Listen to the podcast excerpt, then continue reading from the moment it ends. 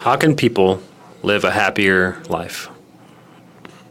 I'm asking some like Yeah. questions. Well, I think I think the question that, or I almost covered this in the in a previous question, and I would just say that uh, rather than focusing on having a happier life, you should focus on having a meaningful life, because happiness can be fleeting, and sometimes the way that people uh, think of when they when they think of happiness, they think of um, what's going to bring them like short term joy, rather than like long term purpose, peace, congruency with the self.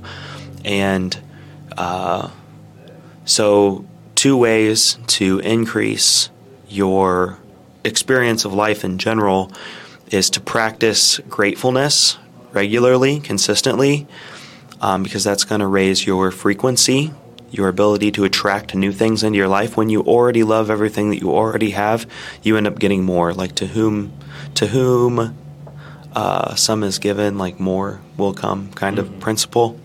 And then uh, to also practice uh, meditation because, you know, prayer is when you talk to God, meditation is when God talks to you.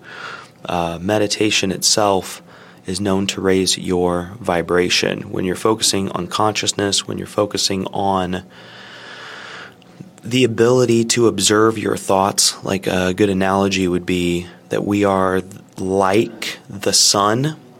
The sun is always in the sky, regardless of if you can see it or not. It's just sometimes the clouds get in the way. The clouds are like your thoughts. The sun is you. The sun is still there no matter what.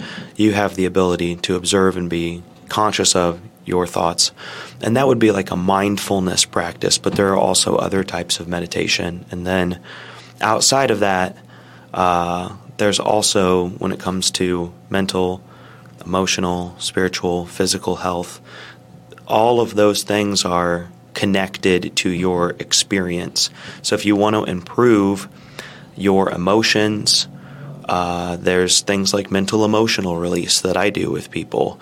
If you want to improve your mentality, there are things like counseling available.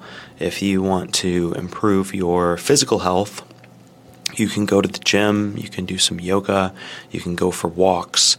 Uh, if you want to improve your spiritual health and you've uh, done a lot of like meditative practices and gotten into um, talking to God through prayer and things like that, those are things that are going to bring you more peace and more connection and more congruency.